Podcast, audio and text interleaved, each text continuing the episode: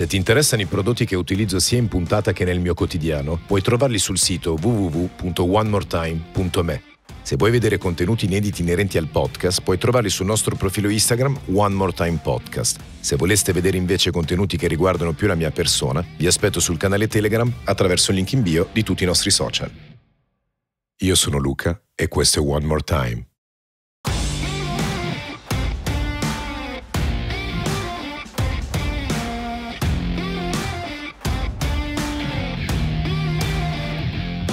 E si sa 1, 2, a Soundcheck da il coro.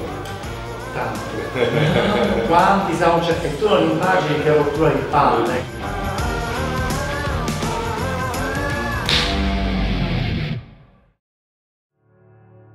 Mi piacerebbe riuscire ad essere quello che Piero Angelo è stato per la scienza, essere per la scuola, ispirare un cambiamento gentile dal basso, vero, perché la scuola lo merita. Perché la scuola è fatta da tante persone che fanno un mestiere molto importante, fanno un mestiere molto delicato, lo fanno con quattro soldi in mezzo a tutta una serie di problemi, non meritano di continuare ad essere una scuola schiacciata, burocratica, triste, monotematica, che va sempre in una direzione, che non riesce a dare il vero cambiamento. Mi piacerebbe ispirarlo quel cambiamento gentilmente dal basso perché so che molti colleghi la desiderano questa cosa, capito? Lo vogliono questo cambiamento. Alzare la soglia di attenzione, sai che bello? Come diventerebbe bello all'interno di una scuola, allora cambierebbe veramente tutto.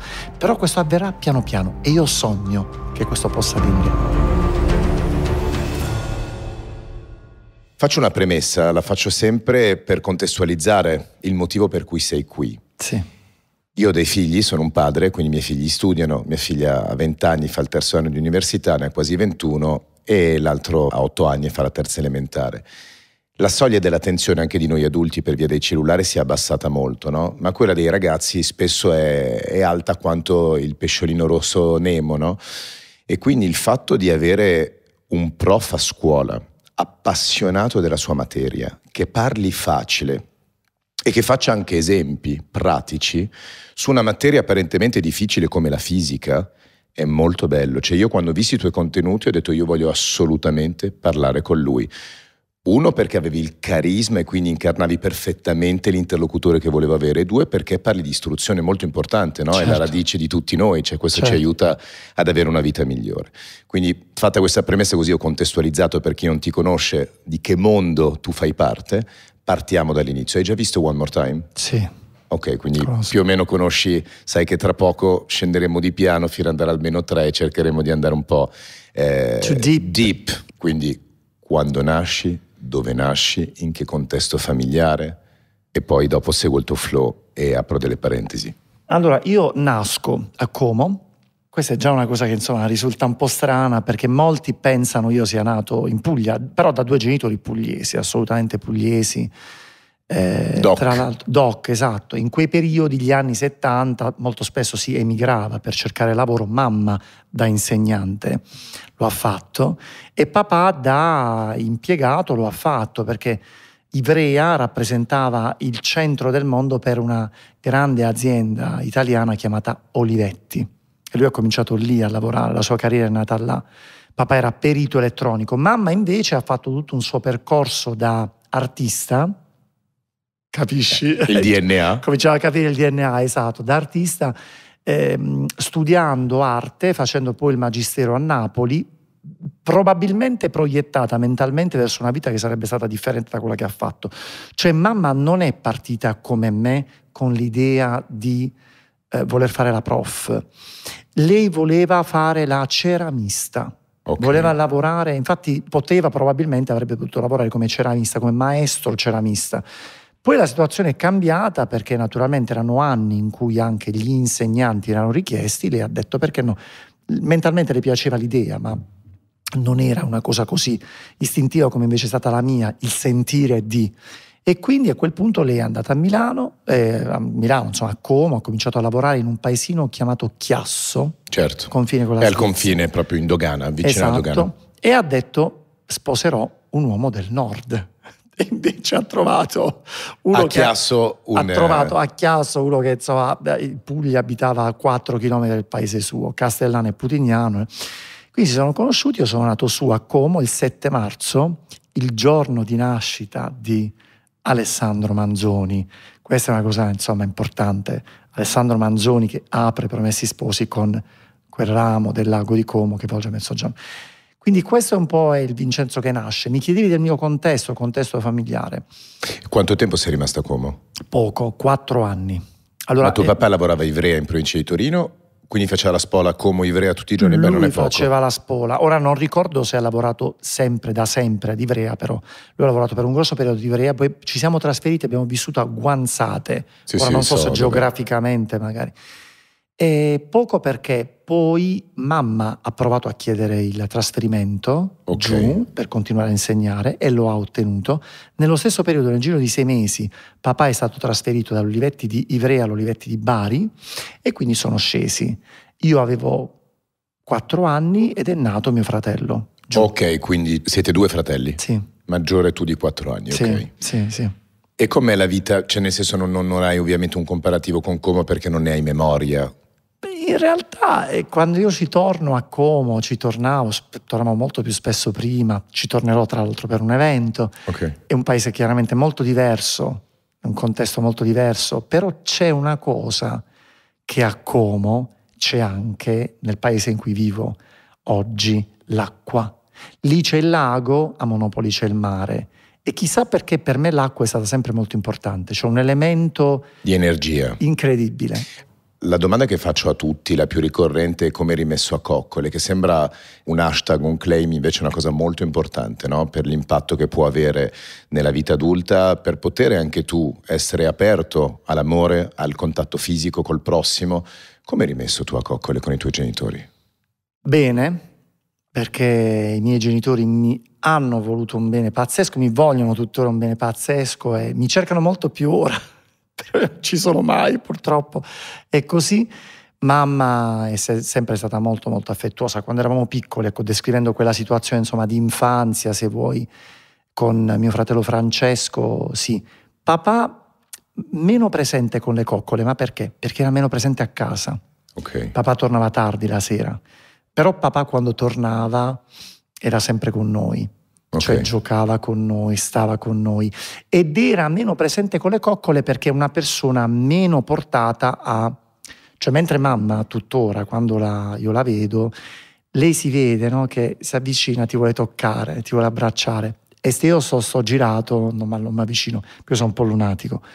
Mentre papà è sempre stato più distaccato come persona, nonostante nutra un amore infinito per me e mio fratello. Raccontami la tua infanzia, nel senso come si svolge, in che contesto, i tuoi primi amori, prima di arrivare alla scelta di vita, certo. in segno, lì sei grande.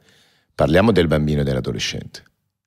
Eh, è stato un periodo in cui Vincenzo si è salvato tanto per la sua capacità di comunicare, di essere amico, l'amico di tutti, no? Io sono sempre stato molto estroverso, aperto, non so se si nota sta cosa. Sì, è l'argento vivo. Esatto, esatto, quella cosa c'è L'hai sempre, sempre avuta. Ed è stata una fortuna per me, perché questa cosa mi ha salvato da tutta una serie di ehm, paure, malinconie che ho vissuto specialmente durante il periodo dell'adolescenza, perché tutto sommato io sono stato alla fine un bambino, parlo delle elementari e quindi anche le scuole medie, eh, tranquillo come tutti gli altri. Quando poi arrivi in quel momento, a quel periodo, ecco perché io da docente sento molto di dover comunicare con i ragazzi e con i genitori, con le famiglie, io ho vissuto tutta una serie di dubbi miei interiori. Erano anni diversi, no? La sessualità si viveva in maniera differente e diver- molto diversa da oggi. E quel fatto di essere estroverso mi ha salvato, perché tutto sommato io mascheravo le mie paure, i miei dubbi, le mie incertezze, il sentirmi diverso, lo mascheravo con ma sì, facciamo casino, bello. Infatti, gli amici miei mi ricordano, ma tu sei sempre allegro, fuori. Infatti volevo farti questa domanda perché ci sono dei caratteri di persone che si conoscono, che io conosco, che sono incredibilmente solari anche nei momenti più difficili nulla li sconfigge emotivamente, o almeno apparentemente, no? E quindi tu dici, ma sai cos'è la tristezza? Ci sono dei momenti di down per te perché sembra che non esistano per loro. È come un comico che all'esterno è super simpatico e dentro magari è più incupito, è più chiuso, è più triste. Voglio capire tu, che hai questa energia, sei un sole magnifico, come reagisci alla malinconia in momenti brutti? Come li vivi? Mm, male, malissimo, perché, perché, sì, perché io sono, ho, ho, come tutti gli esseri umani, ho tanti colori. Ti isoli quando succede o riesci a condividere? Cioè, come sei? Mi isolo, sì sì, tendo a isolarmi, tendo a chiudere le orecchie e gli occhi. Infatti, quando io parlo nei miei video del venerdì di questo, cioè della solitudine, delle insicurezze, delle fragilità che abbiamo dentro, io lo dico durante i video del venerdì, guardate che ragazzi, questi video servono innanzitutto a me, sto facendo una specie di terapia da solo, tirando fuori quelle che sono le mie fragilità, perché io nei momenti down sono molto fragile. Sono molto fragile, chiudo le orecchie, non ascolto e sbaglio, me ne rendo conto che sbaglio, però sì. Mi fai un esempio concreto se lo ricordi? Ehm, le mie fragilità vengono fuori anche dal non riuscire a ehm, percepire quando con qualcosa bisogna dare grosso peso oppure no. A volte non riesco a distinguere. E questa è una, è una caratteristica di noi esseri umani. Ci mostriamo sicuri, questa sicurezza è bella perché agli altri trasmette mo- molto, però poi abbiamo questi momenti down. Eh, tu mi chiedi di fare un esempio, ehm, soprattutto quando sono stato attaccato, quando mi è capitato di essere stato attaccato in rete da alcuni colleghi, no? da alcuni docenti, anche essendo cosciente che quei docenti rappresentavano lo 0,0001% di tutti quelli che mi guardano e che invece mi ammirano, dentro di me è nata una sorta di malinconia. Ho detto, ma perché? Cioè, perché devono parlare male di me? Perché devono dire male di un prof che poi alla fine, voglio dire, sta, sta mostrando il bello di questo mestiere? Ecco, lì andavo in, andavo, vado in crash, vado in cortocircuito e Francesco che mi è accanto mi dice, ma perché guardi? quello 0,1%, perché non apri gli occhi e non ammiri tutte le persone che ti amano. Però in quel momento non è il non ammirare il 99,9, è andare in cortocircuito, quindi è un momento in cui tu ti chiudi. Stai facendo riferimento al tuo video più popolare che la gente può trovare in rete su YouTube, che io ho visto e ti ho conosciuto proprio da quel video lì.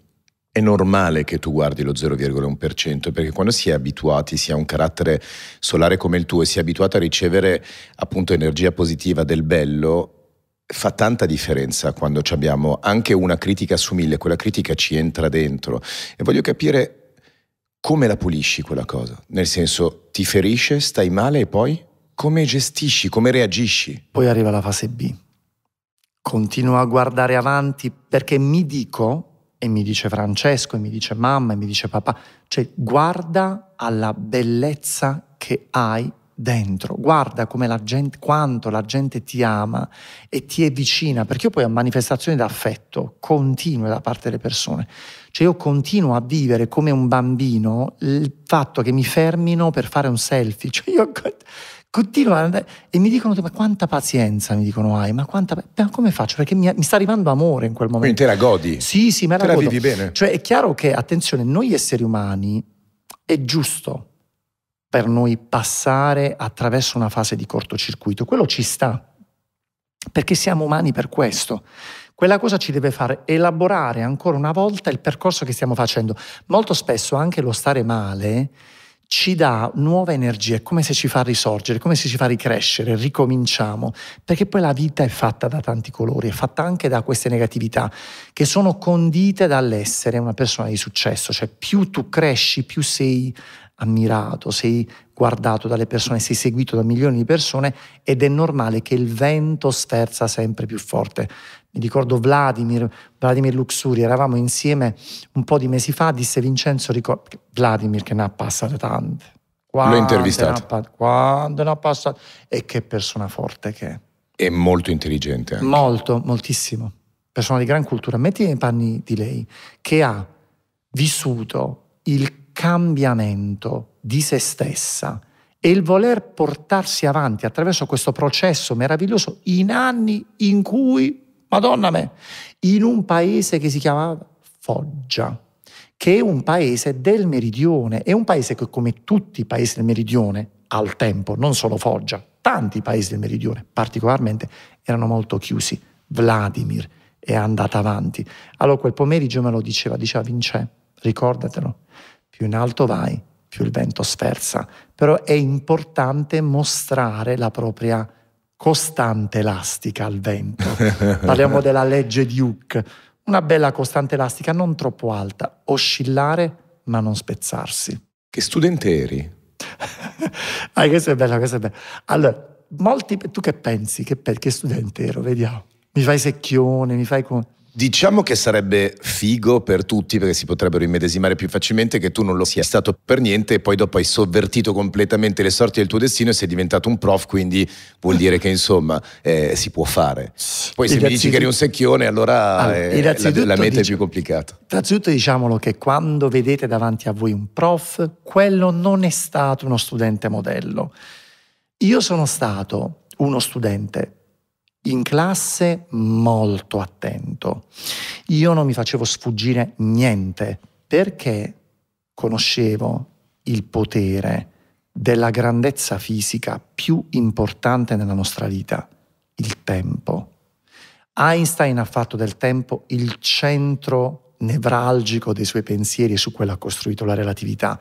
Ma noi esseri umani, se prendiamo coscienza che il tempo e il valore è la grandezza fisica più importante, allora riusciamo a sfruttare bene i tempi della nostra vita. Ero uno studente molto concentrato in classe, molto attento, non mi doveva sfuggire niente, quindi appunti precisi, queste cose poi le dico nei video, appunti precisi eccetera eccetera, se non capivo alzavo la mano. Quando hai cominciato ad avere questo metodo e questa disciplina di ascolto? Diciamo mm, dalla terza media in poi, seconda terza media in poi, perché poi lì prendevo coscienza di, del mondo che mi stava girando intorno. Io studiavo anche violino, sin dalle scuole medie, facevo il, corso musicale ad indirizzo, sperimentale indirizzo musicale, poi ho cominciato a fare il conservatorio al liceo e ho detto qua non, non mi acchiappo più. Cioè se non mi metto dritto in classe, ma è una cosa che viene istintivamente, perché tu comprendi a un certo punto che il ritmo ad alzare il livello di concentrazione, quello che tu dicevi all'inizio, quando abbiamo aperto la nostra chiacchierata, tu comprendi che stai creando solo vantaggi per te stesso. Ed è importante dire questo ai ragazzi. Non è il metodo di studio che rivoluziona la tua vita, ma è la gestione del tempo che rivoluziona la tua vita. Se tu fai metà del lavoro in classe, poi viene il pricio, perché capisci quante cose in più puoi fare. Puoi crescere, puoi dedicarti anche ad altro. Facendo il conservatorio ero costretto. Parliamo dei voti invece, che ti dico anche dei voti che studente sono stato. Sono stato uno studente, soprattutto fino al secondo anno di scuola superiore, altalenante. Infatti, io il secondo anno, pagella del primo quadrimestre, mio padre mi ha detto, che facciamo? Che devi essere bocciato quest'anno perché io avevo, te dico le materie insufficienti, avevo 4 in francese, 5 in matematica, 5 in latino, 4 o 5 non mi ricordo, poi c'è educazione fisica, cioè, che 5 educazione fisica, mi è venuto un trauma per una cosa, eccetera, eccetera. Le altre materie erano sufficienti. Questa è stata la pagina del secondo anno. Ma poi la gestione del tempo, il maturare, il cambiare come persona, il capire quanto puoi risuonare con te stesso e quanto puoi dare. E di lì è stato un percorso non così esponenziale. Poi mi sono diplomato col massimo, a scuola ho preso fisica, eccetera. Però per dire all'inizio sono stato uno studente anche per quanto riguarda i voti, così così. Ma per avere questo switch dalla seconda a terza liceo ci sono i tuoi genitori che hanno contribuito, ti hanno impartito una disciplina diversa. Cosa è successo? Allora, sono successe tre cose fondamentalmente. La prima, i genitori. Loro mi sono sempre stati accanto in questi momenti di fragilità. Non hanno interpretato mai il voto come tu hai preso quattro perché sei deficiente, perché non capisci niente, no, non sei portato. No, non hanno interpretato in questa maniera. Loro mi hanno detto intanto stai andando male e sappi che sabato prossimo non esci. E lì la soglia di attenzione eh, si alza. Eh, sabato prossimo non esci, rimani in casa perché devi studiare. Poi però mi hanno detto di cosa hai bisogno. Parliamone. Hai bisogno di fare delle lezioni, facciamo Ci sono stati aperti. Sì, molto aperti. Io parlavo, loro, par- loro, parlavano continuamente con me e devo dire la verità, io ero molto ricettivo anche da questo punto di vista, cioè io ho sempre amato il dialogo con loro, che a un certo punto si è spezzato. Però io l'ho amato, questo dialogo con loro, che ha avuto una crepa in un certo momento, no? Però tu sai quel proverbio cinese, c'è quella storia di questo vaso con le crepe. Le crepe devono avvenire perché ci devi mettere dentro del collante. Se quel collante è color oro, mamma mia, il vaso sembra ancora più bello. Ne parliamo tra un attimo. Erano molto aperti come. Prima cosa che si è verificata è stata questa, cioè loro lavoravano su di me cercando continuamente il dialogo, però mantenendo una certa disciplina, cioè se stai andando male, intanto te, ti godi meno la vita e ti metti a studiare. Uno. Due, la seconda cosa che è successa, ti dicevo della mia attività di concentrazione, cioè io dalla seconda, terza media cominciavo a comprendere che dovevo lavorare bene su me e lavorare espandendo la mia capacità di gestire il tempo. Questa non è una cosa però che viene subito. L'aver iniziato il conservatorio chiaramente creava dentro di me dei buchi, ogni tanto cedevo su un compito. Non è facile fare compiti in classe di diverse materie alle scuole superiori, non è facile andare bene in tutto. Ti prego, vi prego, questa è la cosa importante. Quindi io comunque miglioravo il mio livello di studio. E terzo, ho cercato sempre di essere rilassato sui risultati. Io, io mi dicevo, rilassati, piano piano. Cioè, più che altro, non pensare a sto quattro e mezzo che hai preso sui radicali. Guarda il compito dopo che devi fare.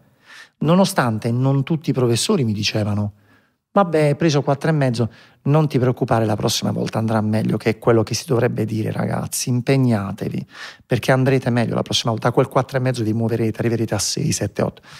Quindi me lo sono Tu dici senza la condanna perché poi rischia di traumatizzare il ragazzo. Più che traumatizzare dipende da chi si ha di fronte. Condizionarlo se, si ha di fronte è una persona molto fragile, mm. la condizioni. La condizioni. Chi è molto fragile la condizioni. Io non avendo questa fragilità da quel punto di vista, perché ero fragile in altre cose, allora io lì mi sono... La terza cosa è stata autoimpartirmi il vai avanti. Vai avanti. E che cavolo, uscirai pure da questa situazione. E poi chissà perché tra un lavorare bene, un essere ben supportato, il parlare sempre a casa, eccetera, eccetera, e riuscire a guardare avanti, cioè non sta a pensare troppo a sto 6, a sto 4, a sto 5, a sto 8, chissà perché poi everything went into place, no? come dicono gli inglesi. Ogni cosa è andata al suo posto. È successo proprio quello in quegli anni di adolescenza, in quegli anni di studio. Le crepe con i tuoi genitori perché? Beh, le crepe sono arrivate un po' per quello che ti, ti raccontavo, cioè della mia sessualità. Ok. È successo perché doveva succedere, perché erano anni in cui non era facile parlare di quello.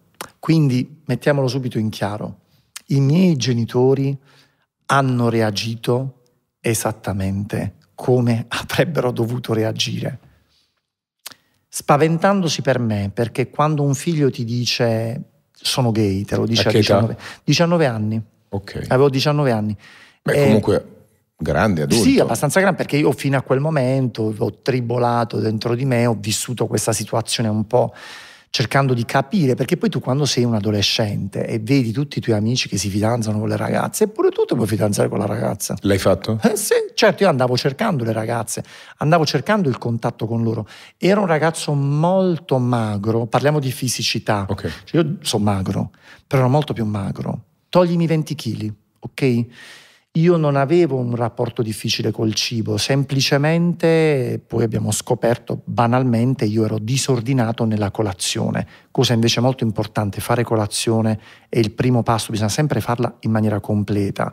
Quindi ero di costituzione molto magro, perché papà quando era piccolo era magro, cioè alla fine è costituzione. Quindi non, è, non ero neanche così bello, ora so bellissimo. Adesso so Beh, am- amarsi e piacersi è. Madonna, ragazzi, quanto so bello. Quindi so che sta... non ero cosciente della mia bellezza, perché bello ero. Ero bello anche a quel tempo, io lo so, non lo, non lo vedevo, non lo sapevo.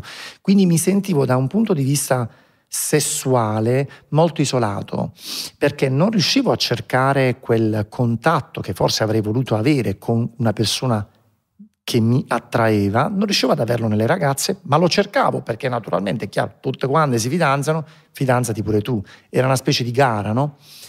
Quindi quando poi ho sentito il bisogno di parlare con loro, te lo dicevo, io parlavo sempre con loro. A quel punto qualcosa è completamente cambiato. Ma cosa gli hai detto in quel momento? Io, io, ho detto chiaramente, a me piacciono i ragazzi, sono gay, quindi questa cosa è stata, cioè il dire questa Ad cosa in entrambi maniera... l'hai detto? Sì, sì, ci siamo seduti una sera.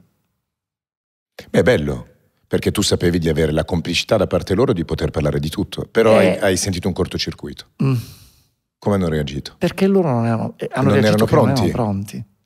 Certo. Non erano pronti. Cioè quello non era il momento di... Non lo so, allora, se, sai quando si dice col senno di poi? Forse col senno di poi avrei aspettato. Avrei aspettato il momento in cui... Beh, non sarebbero stati pronti neanche dopo. Non lo so, non lo so, però sai poi io in quel momento per esempio ero solo, non avevo, non avevo un compagno, che, che compagno, cioè io ancora stavo uscendo. È come se io, volendo uscire dal mio guscio, lo volevo fare con loro, prima di tutto. Volevi avere l'approvazione. Io volevo avere la loro approvazione in questa cosa, sì. E invece loro cosa hanno detto? E allora in quel- intanto cioè, è stato preso in maniera traumatica. Papà ha rifiutato la cosa in un primo momento. Papà ha anche pensato razionalmente, forse dobbiamo farti parlare con qualcuno, perché, ripeto, torniamo indietro nel tempo. Vent'anni, 1990 1996. Maria De Filippi non parlava ancora di- ad amici di, di omosessualità e guarda che quello è stato un momento importante.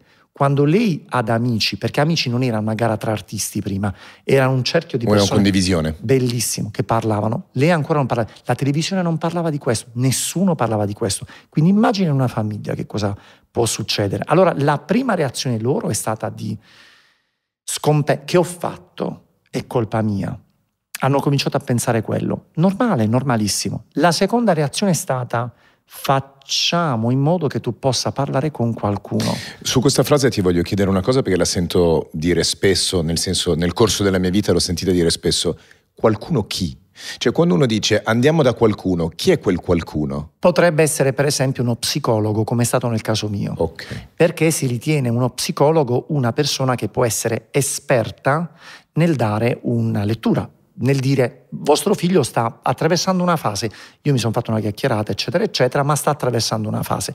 È un'autodifesa che un genitore mette Siete andati atto. voi tre dallo psicologo? Sono andato io e poi loro nelle ultime sedute sono state anche con me, a me ha fatto molto piacere per, per dirti, capito, nonostante questo crack che si è creato, perché si è creato un crack, perché loro non mi guardavano più come il Vincenzo bravo, che fa il suo dovere, che ingamba, che cresce, eccetera. È come se quella cosa stesse adombrando tutto il resto. Ma io ripeto, ti dico questa cosa, io l'ho capita, questa cosa, io l'ho avvertita come io dicevo dentro di me, dicevo devi essere forte. Ma lo devi forte psicologo che lavoro ha fatto? Vi Ti- ha uniti? No, o- ti, ti dico quello che alla fine ha detto lo psicologo. No, per, per dirti che il mondo in quel momento, neanche quello degli No, per avere degli esempi. era preparato, ma anche il mondo dei psicologi era preparato. Lui che cosa ha detto alla fine di queste sedute? Ha detto a me, vabbè Vincenzo, che ti devo dire? Si vede insomma che tu ormai sai, hai preso coscienza della tua natura e quindi è giusto che tu se senti il bisogno di mettere un rossetto o una gonna lo possa fare in tutta libertà. Io ho detto com'è? Mm. Che vuol dire stato? Io non ho detto che non, non sento la mia identità di uomo, io mi sento, cioè ho dovuto fare io la seduta psicologica a lui. Mhm. A quel punto ho fatto io lo psicologo per lui, spiegandogli che io semplicemente sono attratto dagli uomini, ma non mi sento donna. È un altro discorso. Ora, vedi oggi, oggi si parla di non binary, di transgender. molta più cultura. cambia- C'è molta più cultura. Più informazione. C'è molta più informazione. Attenzione però continua la discriminazione. eh. Non pensiamo mai che solo per Sì, il però fatto il, che il dato è migliorato. Esatto, prima c'era una grande confusione anche da quel punto di vista e questa è stata una cosa molto... Io in quel momento, ripeto, dato il mio carattere forte, meno male, mi rendevo conto solo di una cosa, semplicemente che il mondo intorno a me non era preparato. E allora niente, io ho continuato con la mia vita.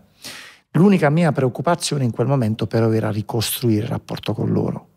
Ma quindi quello che ha risolto tutto è il famoso argomento di cui parlavamo prima, il tempo? Sì. È il tempo che vi ha permesso di riunirvi con la stessa complicità di sì. sempre? Ti racconto una cosa. Vai. Sarà però un po' difficile raccontartela. Allora, al settantesimo compleanno di mio padre, ovvero eh, due anni fa, Eravamo a Madrid, in questa casa che mio fratello aveva affittato per questa settimana, siamo stati tutti insieme per festeggiare e eravamo seduti dopo cena. Francesco, mio fratello, ha preso la parola dicendo papà mi dispiace del fatto che io sono, vivo in Spagna, mio fratello vive in Spagna da tanto tempo, che non vivo con voi, non viviamo con voi, non stiamo insieme, vi godiamo poco però tu sei sempre stata una figura importantissima per me, eccetera, eccetera, si è messo a piangere mio fratello. A quel punto, niente, papà si è messo a piangere per mio padre, ha preso la parola e ha detto, io vorrei concludere questo compleanno con delle scuse. Devo chiedere scusa a Vincenzo perché io non l'avevo, non ero pronto in quel momento ad affrontare tutto quello che era successo, quello che lui era, però poi, dopo che lui ci ha parlato, io ho cominciato a leggere, a capire che cos'era questa, questa sessualità differente, no? Io ho cominciato a leggere, a capire e ha detto a mio fratello, tu mi hai aiutato perché mio fratello, che era più piccolo di me, ha vissuto anche lui questo momento, bro, questo trauma, questo terremoto che è successo, però mio fratello li ha aiutati perché subito ha detto non perdete di vista Vincenzo, non lo perdete di vista Vincenzo, perché non vi ha detto niente di brutto, però tu capisci, ripeto, quel livello, quel, il mondo com'era in quel momento era molto diverso. Mi ha detto questo, cioè si è scusato, ha finito il suo compleanno scusandosi, ovviamente io che quella sera non ho pianto, perché? Perché piangevano tutti, ho detto è meglio che non piango io, meglio di stare, stai fermo, non piangere. E, ehm, gli ho detto grazie. L'ho ringraziato dicendogli anche che io sapevo bene, cioè io comunque lo guardavo in quegli anni e capivo che non era facile per lui. Cioè, e capito in quello che è successo, io ho interpretato il pensiero, il dolore, ma anche il dubbio di tutti i genitori che affrontano la vita dei propri figli. Sono passati 25 anni dal giorno in cui l'hai detto a quella sera del compleanno, due anni fa. Quando il tempo ha fatto in modo che tu potessi viverti liberamente, senza nasconderti la tua sessualità? A che età? Beh, diciamo innanzitutto che secondo me quello che è successo, non ce lo siamo mai raccontati in questi termini, però con papà, papà ha non accettato, la parola accettare è cambiato già qualche anno dopo.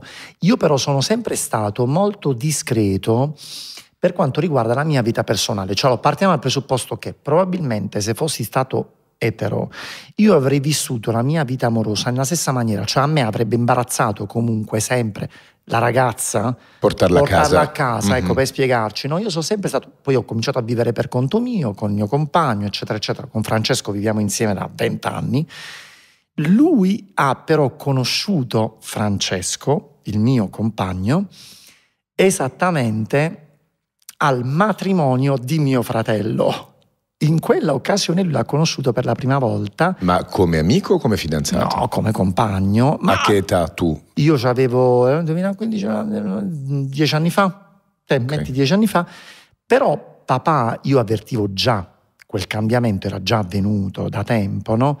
Quindi tu, però, passano sempre tanti anni dall'età di 19 fino a 10 certo. anni fa, no? Semplicemente in questo caso non affrontavi più l'argomento. Per, sì, ma perché non ce n'era bisogno, perché io ero andato avanti con la mia vita. Quindi non avevi mai presentato l'amore della tua vita ai tuoi genitori perché neanche a tua mamma o con tua mamma invece? No, no, no, lo stesso, lo stesso. Se, allora, innanzitutto per un motivo, per il fatto che appunto io non sono una persona che ha ah, fidanzata, fidanzata, conosce, eccetera. Cioè, e la mia vita me la gestisco io. Adesso siamo più grandi, è già diverso. Non avevo neanche trovato la persona giusta, perché come tutti noi passiamo tanti anni della nostra vita a scoprire. A scoprire, esatto. E quindi quando scopri e non c'è la persona giusta, ma che te frega. Sì, tu non volevi fare la grande dichiarazione per poi farti vedere volubile è chiarissimo. Esatto, esatto. Quando invece è arrivato quello che è il mio attuale compagno, che è una persona meravigliosa e la mia salvezza fondamentalmente, perché Francesco, insomma, mette a posto tutta una serie di cose nella mia testa. A chi l'hai confidato la prima volta? Ai tuoi genitori o a tuo fratello? Tu stai tornando ai 19 anni? Sì. No, quella sera c'erano tutti in casa. Ah, anche tuo compreso. fratello? Eh sì, era adolescente. E poi tuo fratello, quando ha visto la reazione dei tuoi genitori, mi ha difeso. davanti a loro, ma poi quando siete rimasti da soli è venuto da te, cioè com'è andata? No, io Era non piccolino, ne aveva 15. Era piccolo, io mh, in realtà tendevo a non parlarne con lui, perché io pensavo nella mia testa, forse è troppo piccolo, non lo so, cioè io non, non mi sono fatto troppe domande, ho cercato di vivere in maniera naturale, ov- ovvero se lui mi avesse chiesto qualcosa avrei risposto. In realtà lui non entrava più di tanto nel merito con me, entrava con loro. In tua difesa. Mm. E invece quando hai conosciuto Francesco, si chiama il tuo compagno? Come tuo Sì, fratello? sono tutti Franceschi. Ok, quando hai conosciuto Francesco il tuo compagno, lo hai detto a tuo fratello? Gliel'hai confidato? Sì, sì, sì, sì, infatti Francesco, mio fratello, lo ha conosciuto per primo. Ok. Poi quando mio fratello è andato via, è andato prima in- a Milano, poi è andato a Dublino per alcuni anni, poi è andato in Spagna, ha conosciuto Sara, Sara ha conosciuto me e Francesco. Quando è arrivato il momento del matrimonio, mia cognata ha detto, "Eh, io voglio pure Francesco. Voglio pure Francesco al matrimonio.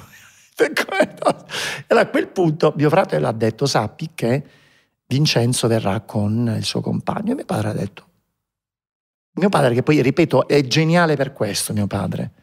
Capito? Perché alla fine è il vero padre che quando c'era da reagire in una certa maniera lo ha fatto, ma perché l'ha fatto per autodifesa nei miei confronti. Perché mio padre vuole, vuole bene a me. Cioè, come se lui, capito, avesse vissuto in un primo momento la mia sfera sessuale come un mio, una mia possibile esposizione a cose brutte, a cose negative, perché non conosceva, non sapeva. E quindi in quel momento ha reagito dicendo sì, qual è il problema? Cioè lì è cambiato qualcosa, qualche meccanismo, non so, non ti so dire. Parlando di matrimonio, dopo vent'anni tu ti sei sposato o no? Sì, In Italia? sì. Quanto tempo fa? Perché non me l'hai detto. Cin- cinque anni fa, 2018, 23, cinque anni fa, E i tuoi era sono venuti? cambiata la legge. No, allora io e Francesco abbiamo vissuto il momento del matrimonio come un puro atto formale. Perché? Vivevamo insieme Cioè di burocrazia, vita. intendi? Burocrazia, anche se al momento, quando poi è successo, tanto burocrazia non è stata. Però abbiamo vissuto in maniera assolutamente, eh, diciamo, formale perché noi stavamo insieme da molto tempo. Quindi, essendo cambiata la legge, ci siamo detti. Però, o meglio, io mi sono detto perché se arrivasse lui ti direbbe, ma io avrei evitato, ti direbbe questo, te lo posso assicurare che Francesco, sì, sì. E niente, abbiamo vissuto in maniera formale mh, semplicemente perché ci siamo resi conto a un certo punto di essere io e lui, di crescere, di diventare sempre più adulti. Abbiamo cominciato a vedere le prime rughe solcare il nostro volto. Abbiamo detto: noi non possiamo essere degli estranei per la legge. Non è giusto questo. Non è bello. Noi abbiamo il nostro mondo, lo dobbiamo proteggere perché è importante. Quindi quel passo è stato più un passo formale che diciamo alla fine di apparenza. Infatti una diciamo cerimonia civile che poi è stata quella che è stata fatta a Bari, assolutamente informale, avevamo i nostri testimoni Mario e Donatella, Donatella venuta dal lavoro vestita Mario si è messo Donatella vestita tranquillamente così. Ed è stato in fondo bello viverlo così, anche se ci siamo messi a piangere come delle fontane tutti quanti, si è messa a piangere anche la celebrante, però per dire da un punto di vista delle emozioni è stato un momento molto bello. Ti faccio una domanda, nel senso che io ovviamente ho la mia risposta personale perché sto con mia moglie da più di vent'anni, ma voglio sapere com'è l'amore dopo vent'anni, cioè nel senso per far sì che sia ancora frizzantino, che sia ancora eh, emozionante, che ti tenga ancora col fiato sospeso, come funziona per voi? È fatto innanzitutto di sorprese continue, almeno da parte di uno dei due. che io sono... Che non sono- sei tu. No, che non sono io, ti Ok. faccio schifo da questo punto di vista. Invece Francesco è L'importante è che tu accolga bene quando Sì. è lui a farlo. No, ma adoro, lui lo sa benissimo, a me piacciono i regalini, queste cose qua, sono molto romantico. E innanzitutto questo, fatto di grande complicità, perché la coppia cambia, si evolve, la complicità è la cosa più bella all'interno di una coppia, è fatto di ehm, prendersi cura dell'altra persona, cioè entrare nel merito di quello che fa l'altra persona in silenzio, aiutarlo. Che bello vederti emozionare perché sei un vulcano in eruzione di energia positiva e non che tu non lo sia in questo momento, anzi tutt'altro è potentissimo il fatto di vedere una persona così umana, però mi piace questo, questo contrasto. Vabbè, io quando parlo di Francesco non posso non piangere, insomma, non commuovermi. Sai perché mi capita? Mi capita perché quando poi senti, noi abbiamo fatto un evento per la presentazione del mio primo libro e la persona che ha organizzato questo evento ci ha raccontato di un matrimonio difficile in cui sono successe cose brutte. Ok. Allora tu, capito, quando ti senti raccontare queste cose, le vediamo, sono intorno a noi, i matrimoni, non è, non è il matrimonio che fallisce, è giusto che fallisce, è giusto che arrivi al fallimento quando tutti e due prendono coscienza che ci si deve guardare intorno perché la vita una è e non bisogna bloccare le proprie energie. Però quando un matrimonio diventa, va oltre, diventa qualcosa di più forte, allora tu te lo dici come sono fortunato, che bello quello che sto vivendo, come sono fortunato. Torno indietro alla sì, maggiore età. Fammi la domanda, cambia argomento. Entriamo in uno no. scenario, come dire, eh, diverso, magari che ti dà delle emozioni differenti. Eh. Perché scegli di fare l'insegnante? Ecco. Quando è che ti scatta quella cosa quindi? Seconda, terza liceo, uno switch. Disciplina, metodo, continui a studiare al conservatorio musica perché sì, poi tu sei anche direttore diplo- di coro. Certo, io mi sono diplomato in violino, in didattica musicale, poi laureato in fisica, certo, sì, sì, sì. Ok, quindi chiaramente dopo la maturità l'università, ma quando scatta in te l'idea di voler insegnare?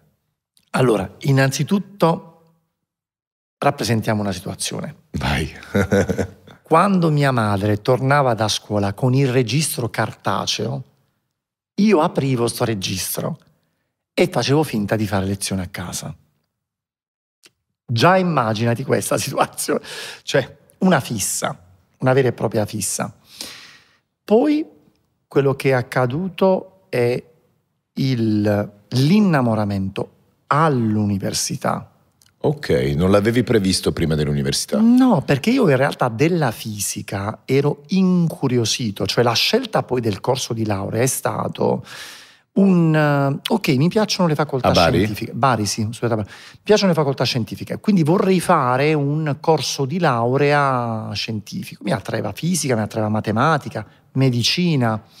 Poi mi sono andato a fare una chiacchierata nei dipartimenti e sono rimasto molto colpito dal dipartimento di fisica ti faccio una domanda, Molto. ma per cavalcare Vai. quello che stai dicendo, perché molti giovani che si vogliono iscrivere all'università e sono dubbiosi su cosa fare, è un po' come la politica, quando uno non sa di politica magari vota per simpatia, cosa eh, molto grave, certo. e negli studi magari scegli un indirizzo, non avevi approfondito prima e ti ritrovi dopo un anno, un anno e mezzo, due anni dove dici ma non è proprio il mio. Certo. E molli. Se ti sì. convertono gli esami, magari switchi da un'altra parte, o se no molli completamente il percorso accademico. Qual è un buon metodo, un buon modo, un consiglio per scegliere il proprio indirizzo quando si è a fine maturità? Quello che ti dicevo esattamente un attimo fa, cioè andare nei dipartimenti, entrare dentro i dipartimenti, guardare delle lezioni, andare a spiare delle lezioni, andare a parlare con qualcuno, parlare con gli studenti, rendersi conto del, delle vibes che ci sono in quel posto, perché quello ti dice tanto ti sta già raccontando qualcosa che potrebbe avvenire un anno dopo, qualche mese dopo. A me è successo quello e quello è stato chiarificatore. Poi io lì mi sono proprio letteralmente innamorato dei docenti che c'erano là dentro. Ok. Persone. Ti piaceva l'approccio? Luca, estremamente carismatiche. Okay, io wow. avverti, mi arrivava addosso il carisma di quelle persone erano delle personalità, erano autorevoli, erano meravigliosi. Giovani?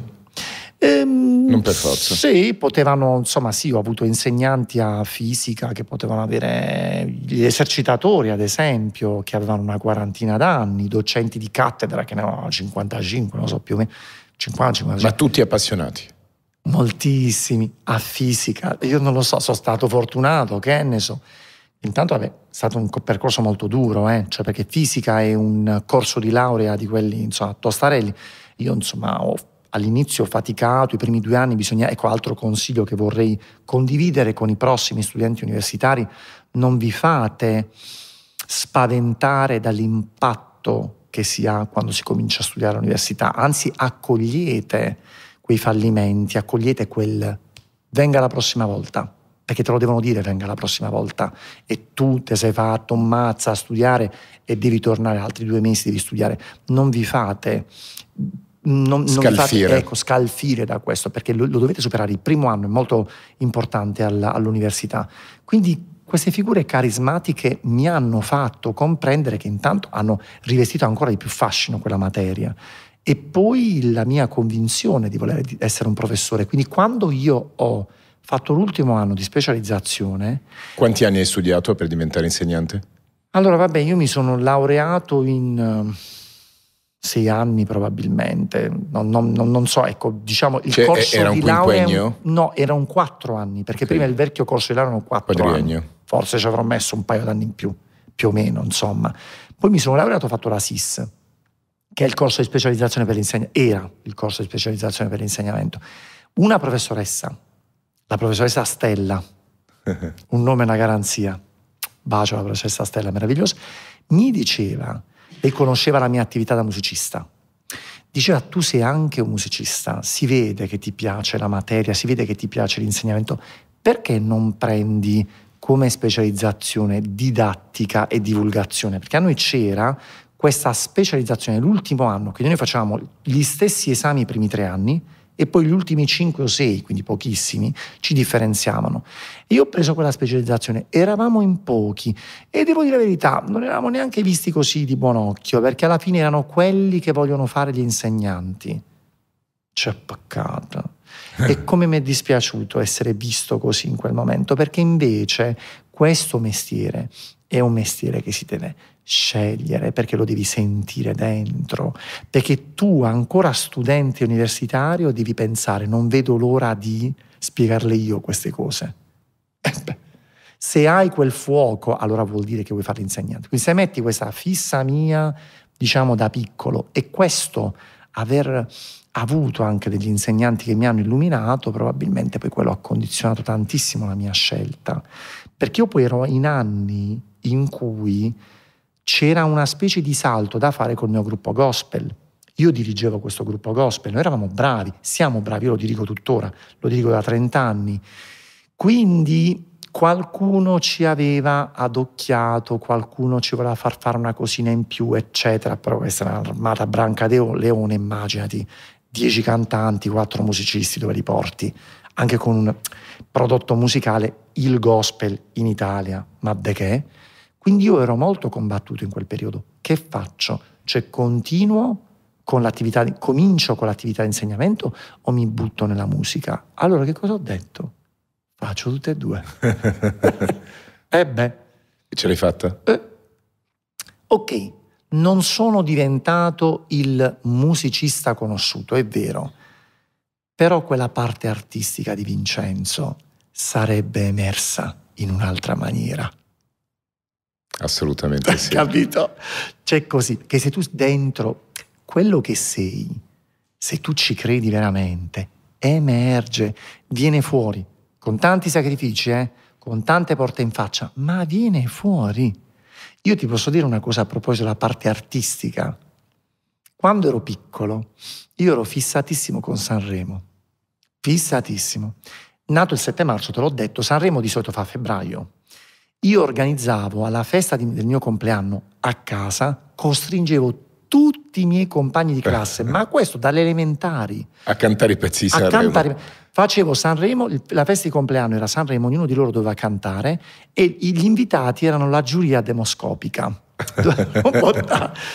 Ecco, vedi, questa, c'era questa fissa in me, questa, quell'arte.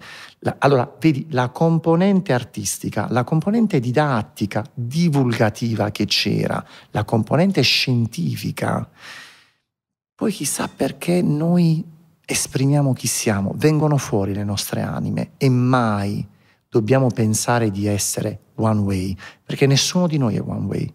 Tutti noi abbiamo queste sette intelligenze che se assecondate, se educate, ci rendono delle persone ancora più di ampio respiro. Chi ci guarda la sente, questa cosa gli arriva addosso. A che età cominci a insegnare? 27? 28? 29. Allora io il primo contratto l'ho avuto con la scuola appunto come supplente. E infatti dopo quanto tempo riesci ad ottenere, come dire, il tuo spazio per cominciare ad insegnare? Fortunatamente immediatamente, wow. perché per il tipo di classe di concorso, perché in realtà la nostra graduatoria non ce n'erano tanti che si aggiungevano ogni anno, quindi sono stato chiamato subito come supplente in provincia di Bari. Mi ricordo il mio primo anno di insegnamento a Molfetta, una bellissima città no, di Io vorrei che tu mi raccontassi il tuo primo giorno invece. È bello. Come hai fatto a prepararti? Cioè... Niente, zero, zero, perché tu vai, vai, perché la puoi fare quella cosa. Io mi ricordo di miei colleghi che dicevano, ma Vincenzo, non ti interessa sapere come si scrive una programmazione? Non ti interessa sapere come farai un consiglio di classe? Quelli più grandi, capito, che avevano magari anni più di me. Io dicevo, No, perché penso di saperlo fare, nel senso che la prima volta mi scriverò la programmazione, la parola cosa. Mamma era così. Mamma come insegnante è stata sempre così. Così come te o così come loro schematica? No, no, no così, così, che andava distinto. Ah, distinto, sì, okay. sì, mamma è stata sempre, nell'insegnamento, mamma è stata una che è andata sempre distinta, una insegnante amatissima.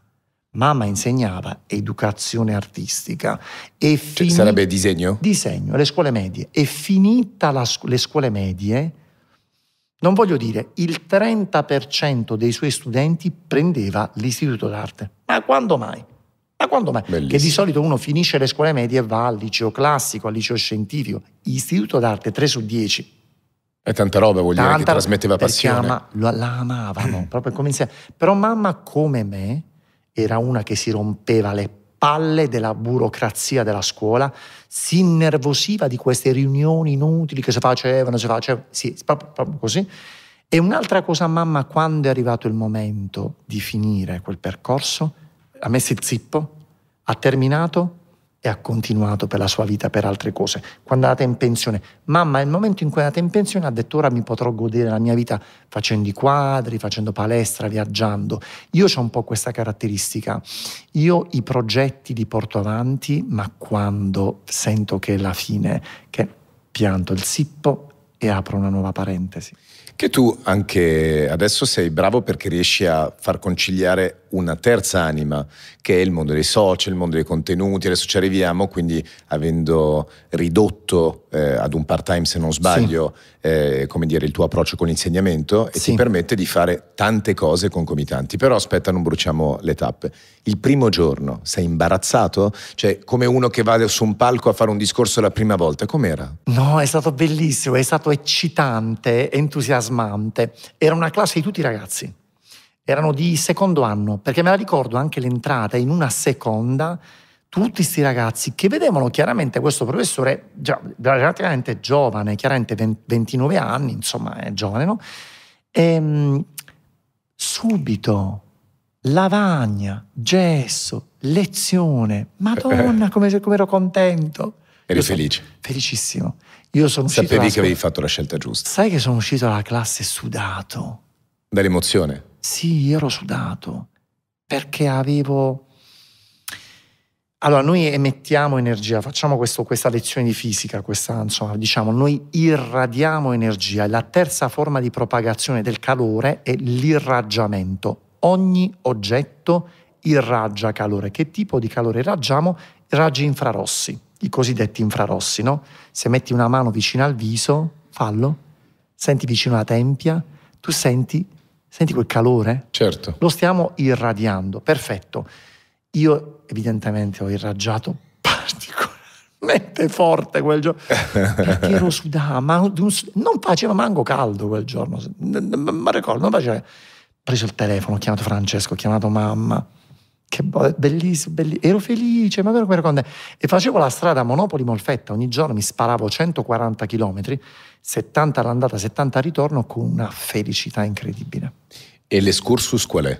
Da essere un supplente, ottieni la tua... Certo, ho ottenuto la cattedra nel 2013, okay. quindi sei anni dopo io sono entrato di ruolo, si dice, full time naturalmente, e poi nel 2000 19 sì. ho scelto di andare in part time.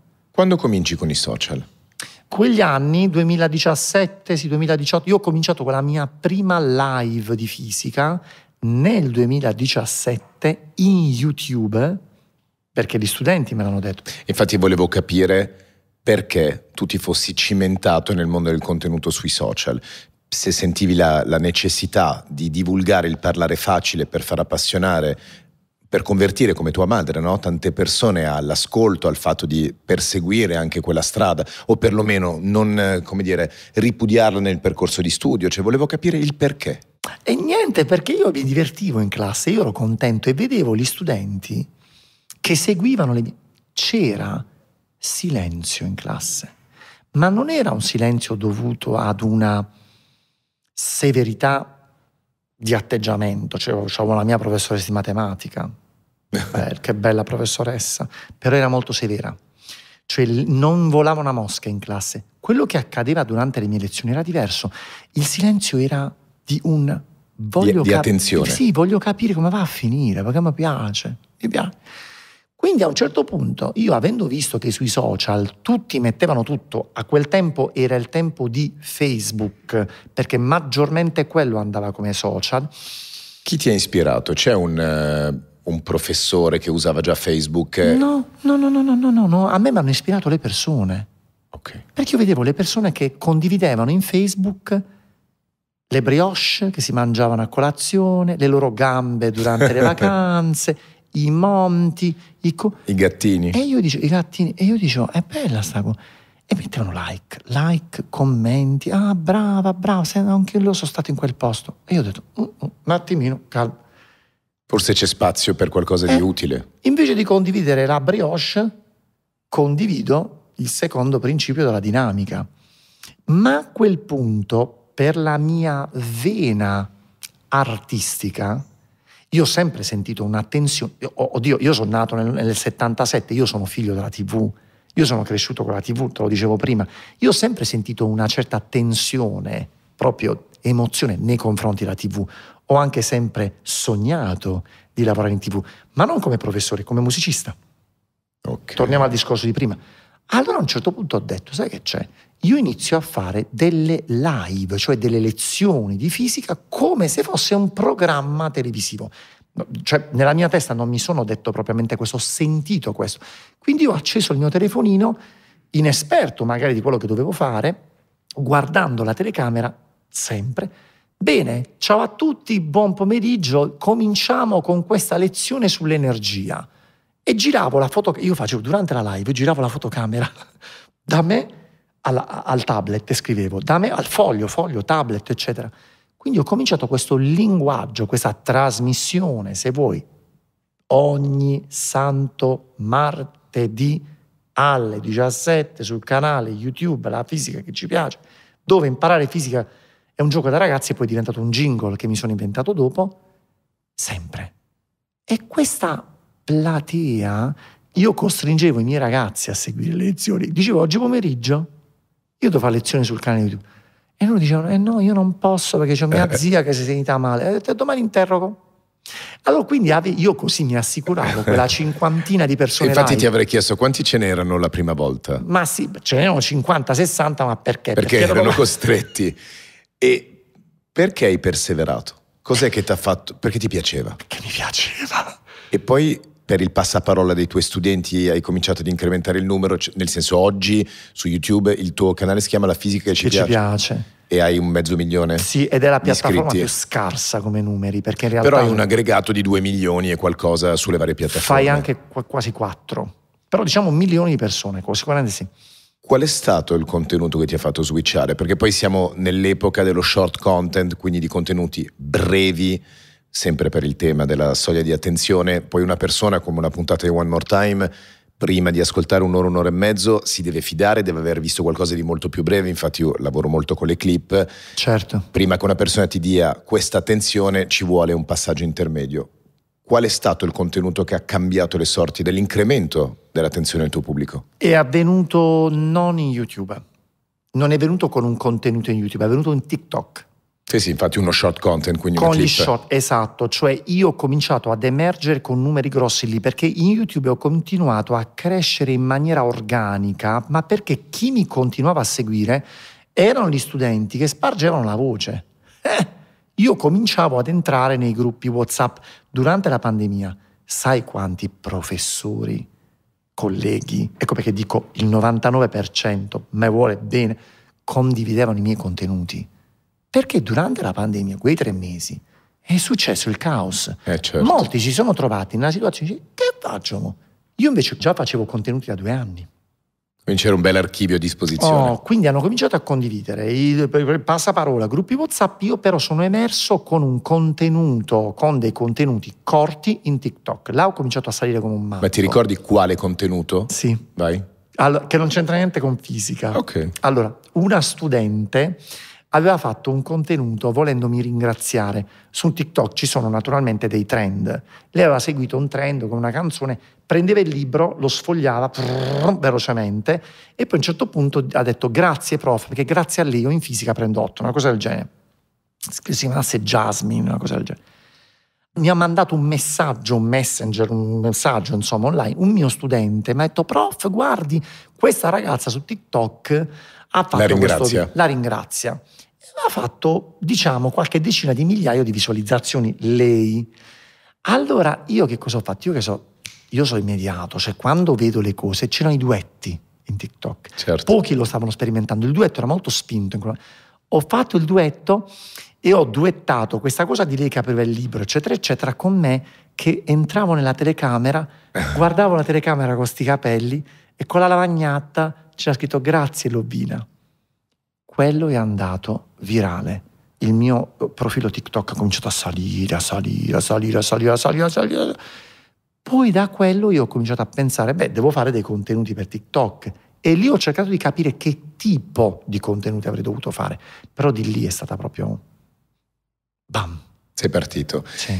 E quando sei partito hai deciso di ridurre l'intensità di insegnamento frontale, quindi a scuola? Sì. E di passare ad un part-time. Part-time cosa vuol dire? Due giorni, tre giorni alla settimana? Cioè come è gestito il Allora, part-time a te lo gestisci tu perché in realtà c'è il part-time orizzontale e c'è quello verticale. Ok. Io insegno 6 ore su 18, quindi ho un part-time veramente molto ridotto. Tu puoi decidere di fare quelle 6 ore orizzontalmente distribuite anche su 5 giorni, ok? Perché c'è sempre un giorno libero, oppure distribuite verticalmente. Io ho deciso un verticale, quindi insegno solamente due giorni. Sempre scuola. quelli? Sempre quelli. Beh sì, l'orario scolastico, l'orario scolastico è quello. Io non ho ridotto le ore per i miei studenti, io ho solo ridotto le classi. Da avere sei classi ne ho due. La matematica, no? Un terzo di cattedra. Quando è che ha cominciato a generare un profitto per te il mondo dei contenuti? Io direi in maniera più sostanziale un anno e mezzo fa, poco più di un anno fa, perché in realtà succede una cosa con i contenuti. Molti pensano che la cosiddetta monetizzazione scatti subito e scatti in maniera importante. Lo diciamo, non è vero, perché devi crescere moltissimo nei numeri, ma moltissimo, quindi veramente ti deve piacere quello che stai facendo, se no ti fermi. Quando cominci a monetizzare inizi piano, piano, piano, piano. E questa è una crescita lenta e anche lì non è che cambi molto. Poi rendiamoci conto, io non faccio contenuti di cucina.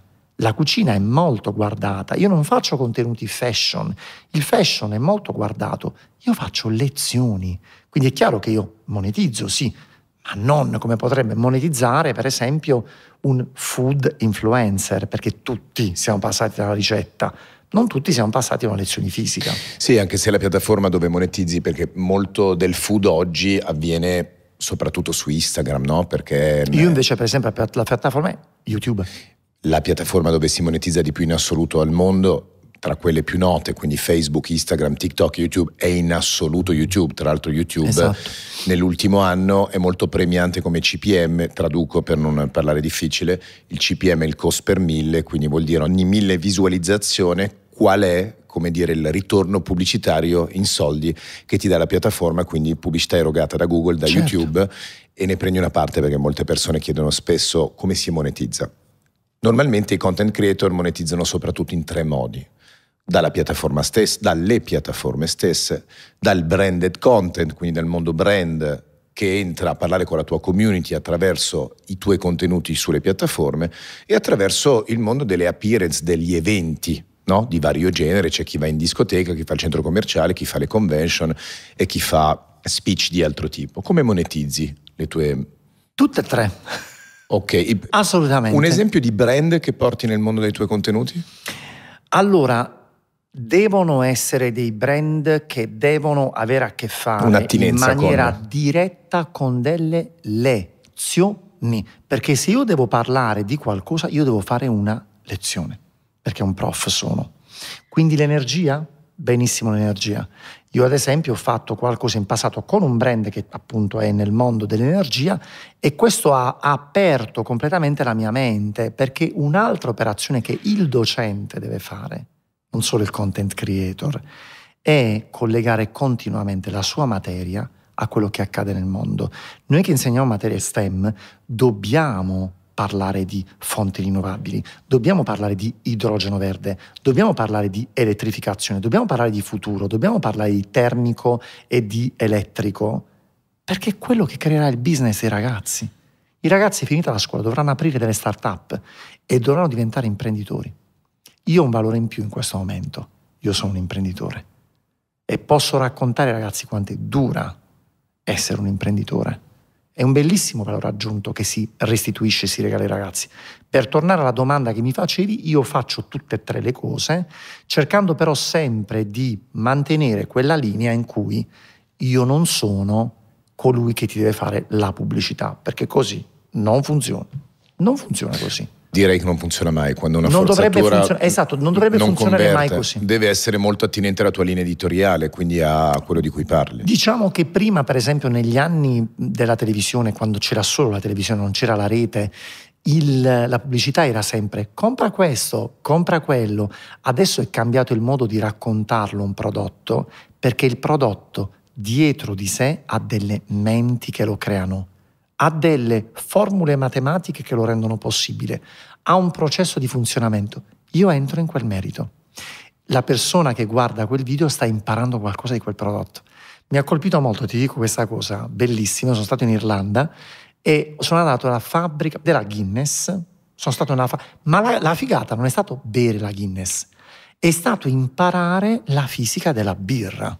Perché in quel racconto che fanno in quel museo, invito tutti ad andare a vederlo, il museo, ti raccontano i processi scientifici che sono dietro a quella che poi alla fine è la birra che ci beviamo. Ma che bello. Cioè, affascinante. Affascinante, è bellissimo. E le persone come erano felici di fare quel percorso, che in quel caso non era un percorso didattico, era un percorso più multimediale. Ecco io quello sto facendo con i brand. Tu continui quindi a fare il direttore di coro nella musica, continui ad insegnare a scuola e eh, continui imperterrito perché poi il mondo dei contenuti è day by day, è quotidiano, è intenso, certo. forse è quello che occupa nel volume del tempo la parte più grande. Se chiedessi al tuo fidanzato eh. quanto tempo hai a disposizione, cosa mi potrebbe rispondere? Nel senso, hai sempre il telefono in mano, sei sempre incasinato, come sei messo da quel punto di vista? Così e, okay. mi, e, mi, e mi odia per questo. Okay. Purtroppo sì. C'è margine di miglioramento? Ci deve essere. Okay. Perché il tempo passa. Adesso ti sei buttata a capofitto chiaramente su questa cosa per cavalcarla anche. Però ci deve essere. Sì, è chiaro, sì, vabbè, è normale. Anche se io penso una cosa. Allora, sì, si cavalca, no? Un momento in cui hai questa celebrità, eccetera. Però io sono differente da altri content creator. C'è chi nasce con un video che va virale e dice una parolaccia e tutti si mettono a ridere. Io non sono quello. Io sono un prof. e sono contenuti di sostanze mie. Io lo vedo nell'emozione dei genitori che quando mi trovano mi stringono le mani, mi dicono prof continui sempre. No ma lode a te che, tu li fai che, quello che hai detto tu all'inizio. Lasci uno strumento valoriale che bene che stai facendo per i nostri figli. Quindi io intanto mi rendo conto di essere strutturato e sono felice di essere arrivato a questo, se vogliamo chiamarlo successo, a a 46 anni, perché mi sento più strutturato come persona. Io mh, ho paura per i ragazzi che arrivano a, avere milioni di followers a 17, a 18 anni, te parte la testa completamente. Volevo tornare un secondo a tutte le cose che faccio. No, al, ne manca al... una, eh. Vai. Una cosa che ho fatto per la prima volta l'anno scorso, che è andata benissimo e sono felice come docente di questo. Scrivi. Bravo. Luca, oh, il libro, la fisica, il libro, attenzione, poniamo l'accento, il libro. L'ho visto in camerino prima. In un 2023 in cui lo diciamo, tu stavi parlando della poca concentrazione dei ragazzi, vogliamo parlare anche della poca lettura. Vogliamo dire che questo è un peccato. E non lo dico per il mio libro, non sto, adesso non è un discorso di pubblicità. Sentirmi dire dai librai, professore, quanti ragazzi stanno entrando nelle librerie a comprare i suoi, quanti bambini, un'altra cosa stranissima ai firmacopie, 3 su 10 sono bambini, ma bambini intendo 8 anni, 7 anni. Allora di lì questo percorso bellissimo di aver scritto un primo libro dedicato alla fisica, adesso Luca mi porta, lo posso dire perché oggi ormai è nato il mio secondo libro che si chiama Ci vuole un fisico bestiale, fantastico, dedicato ai fisici. Lì, in La fisica che ci piace, ho raccontato la fisica. In Ci vuole un fisico bestiale racconto la vita pop meravigliosa, spericolata dei sette fisici che hanno cambiato la storia dell'umanità. E sai perché sono contento di questo libro? Perché da questo libro emerge il fatto che quei fisici erano persone fragili come noi hanno vissuto tanti momenti down come noi. Ecco perché se attraverso questo racconto di professore io potrò continuare a raccontare ragazzi, insistete nella vostra vita, dateci dentro, acchiappate la vita che può, però studiate, preparatevi, perché se Einstein è diventato Einstein e se Nikola Tesla ha immaginato un mondo che cento anni dopo riverbera del suo nome, è perché lavoravano molto su se stessi, perché si preparavano. Ti ho fatto una domanda prima su come scegliere l'indirizzo universitario, te ne faccio una sulla lettura. Sì. È molto vero che oggi si legge sempre di meno e tante volte magari nel percorso scolastico ti consigliano o comunque eh, ti obbligano, non amo molto questo termine, eh, di leggere certi titoli e questo ti va un po' di traverso e cominci a, a ripudiare un po' la lettura.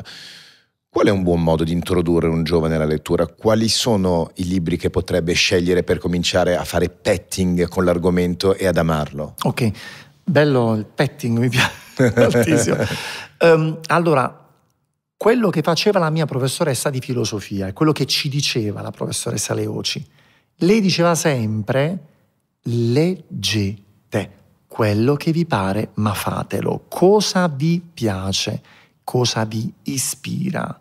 Vi piace lo sport? Leggete di sport. Che cosa? Il libro sullo sport? No, la gazzetta dello sport. La gazzetta dello sport. Vi interessa la moda? Leggete della moda. Siete pazzi per un calciatore, siete pazzi per la vita di un cantante, per un film. Avete visto quel film, l'avete visto 50 volte. Compratevi il libro di quel film. Perché questo? Primo consiglio importante. Perché il leggere, una cosa per la quale vai pazzo, di per sé ti fa capire quanto è bello leggere. Perché tu poi cominci a leggere e ti rendi conto che la testa lavora in una maniera completamente diversa dal guardare un reel oppure guardare la tv. Lavora in maniera diversa. E allora a quel punto ti viene, si dice in Puglia, il priscio per la lettura, perché quel libro ne tira un altro, te ne vuoi comprare un altro, inizia a diventare un'abitudine. Quindi questo posso dire ai giovani, innanzitutto leggete quello che vi piace perché è inutile dire al giovane, leggi il libro di fisica, leggi il libro di matematica, ma che te frega? Cioè invece leggete, perché vi, vi renderete conto che quella lettura vi porterà un altro vantaggio, aumentare la concentrazione. Questo è un grosso problema, lo, lo, tiriamo fuori ancora una volta, è venuto fuori all'inizio della nostra chiacchierata. È molto importante capire che sulla vita propria si investe se si è concentrati, anche se si va in palestra per farsi il fisico, a proposito di fisici, anche per farti il fisico, tu devi stare sul pezzo, devi seguire il tuo allenamento, non puoi essere deconcentrato, non puoi stare a pensare alla notifica. Ecco perché la lettura ti educa anche in quello. Volevo ritornare a una cosa che abbiamo citato all'inizio quando eravamo un po' diciamo nella prefazione rispetto alla tua storia e abbiamo parlato del tuo video più popolare, della critica dei colleghi e volevo ritornare lì. L'avevamo eh, preso come esempio per entrare nelle insenature emotive, no? di quando qualcosa ti può far soffrire, sì. ti toglie la tua solarità. Perché ti criticano? Allora, il, le critiche emergono innanzitutto, partiamo da una cosa, per i miei capelli. Mi dicono di andare al parrucchiere e io non vado Ok. Che chiuso già. esatto. Però per i tuoi capelli, nel senso che ti vedono un volto, come dire, esuberante. No, che sono brutti, vai al parrucchiere, fatti un taglio, questi capelli non si possono vedere, ma che schifo di capelli, di tutto di più sui capelli, quando i miei capelli sono affascinanti, meravigliosi e soprattutto io mi sveglio ogni giorno con dei capelli diversi, con un'acconciatura differente, che è meraviglioso. Seconda critica che mi fanno, sei banale. Cioè le tue lezioni sono banali, quindi non è conoscenza quella che tu diffondi, ma è banalità.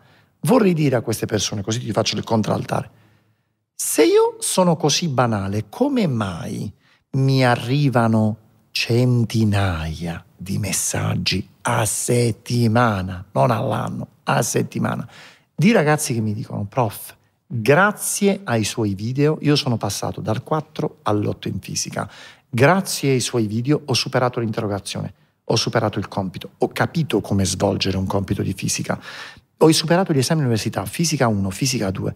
È la cosa più bella che mi dicono, sto amando questa materia grazie ai suoi video. Io prima la odiavo. Quindi se sono così banale, come mai arrivano questi messaggi? Questa critica, sai perché viene fuori?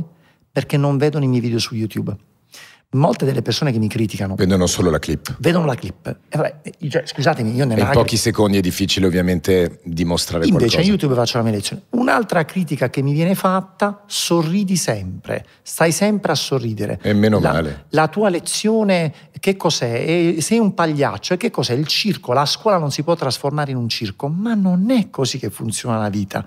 Noi dobbiamo insegnare sorridendo. Perché se tu immaginati che io entro in classe e ti dico, ragazzi, oggi vi devo spiegare una cosa fighissima di chimica, per esempio chimica, non so, o di storia, quando è successa sta cosa, che fegato gonfio che gli è venuto a Giulio Cesare, che brutto quarto d'ora che ha passato. Eh, cambia tutto. E cambia tutto. Cambia perché tutto. le persone dicono, li, li tiri dentro cambia tutto. Raccontami il quarto d'ora di Giulio Cesare, che sono contento. Cioè, cambia tutto. Ma non è un ridere è un essere sereni nello spiegare la propria materia. E ripeto, quel famoso 99 dice prof, sì, così, però queste sono maggiormente le critiche che mi vengono mosse. Io chiuderei facendoti un'ultima domanda. Eh. Visto che hai appunto quattro segmenti di vita, perché mi hai ricordato prima la scrittura, eh. cosa desideri veramente che si configuri nella tua vita prossimamente? Che persona vorresti essere? Difficilissimo rispondere perché io sono... È il mio corpo che cambia, la mia mente che cambia, direbbe Pelù, ed è così, punto e basta. sì, sì, sono in continuo movimento. Mi piacerebbe riuscire ad essere quello che eh, Piero Angela è stato per la scienza, essere per la scuola, ispirare un cambiamento gentile dal basso, vero, perché la scuola lo merita. Perché la scuola è fatta da tante persone, tanti docenti che con quattro soldi fanno il loro mestiere, fanno un mestiere molto importante, fanno un mestiere molto delicato, lo fanno con quattro soldi in mezzo a tutta una serie di problemi, non meritano di continuare ad essere una scuola schiacciata, burocratica, triste, monotematica, che va sempre in una direzione, che non riesce a dare il vero cambiamento. Mi piacerebbe ispirarlo quel cambiamento gentilmente dal basso, perché so che molti colleghi la desiderano questa cosa, capito? Lo vogliono questo cambiamento. Io farò tante cose nei prossimi anni, io sono convinto, però a questo ci tengo. Secondo me hai delle ottime capacità oratorie, quindi a prescindere dalla tua verticalità, che è la fisica, hai detto bene Piero Angela, tu potresti parlare di storia, cioè sei talmente appassionato di una cosa che diventi appassionante quando la trasmetti, quindi io sento veramente che tu ce la possa fare in quella direzione. Io credo che la bassa soglia di attenzione del nostro paese ha bisogno del tuo modo di raccontare le cose. Questo mi piacerebbe fare, cioè, mi piacerebbe ispirare quel tipo di cambio di attenzione che la scuola merita, ma perché lo meritano i ragazzi.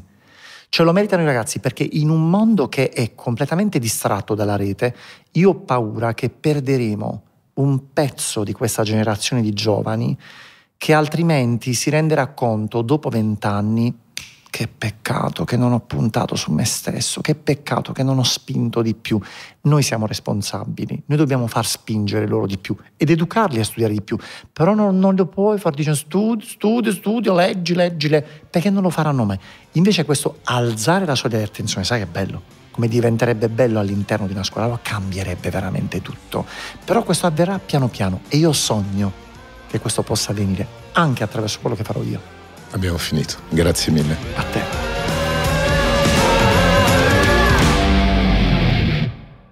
Vi ringrazio per essere arrivati fin qua, fino alla fine di questo episodio, che spero vi abbia restituito stimoli, delle belle vibes, vi siate identificati, immedesimati e vi abbia potuto dare degli strumenti per potervi riconoscere, per poter andare avanti, per poter cadere meglio.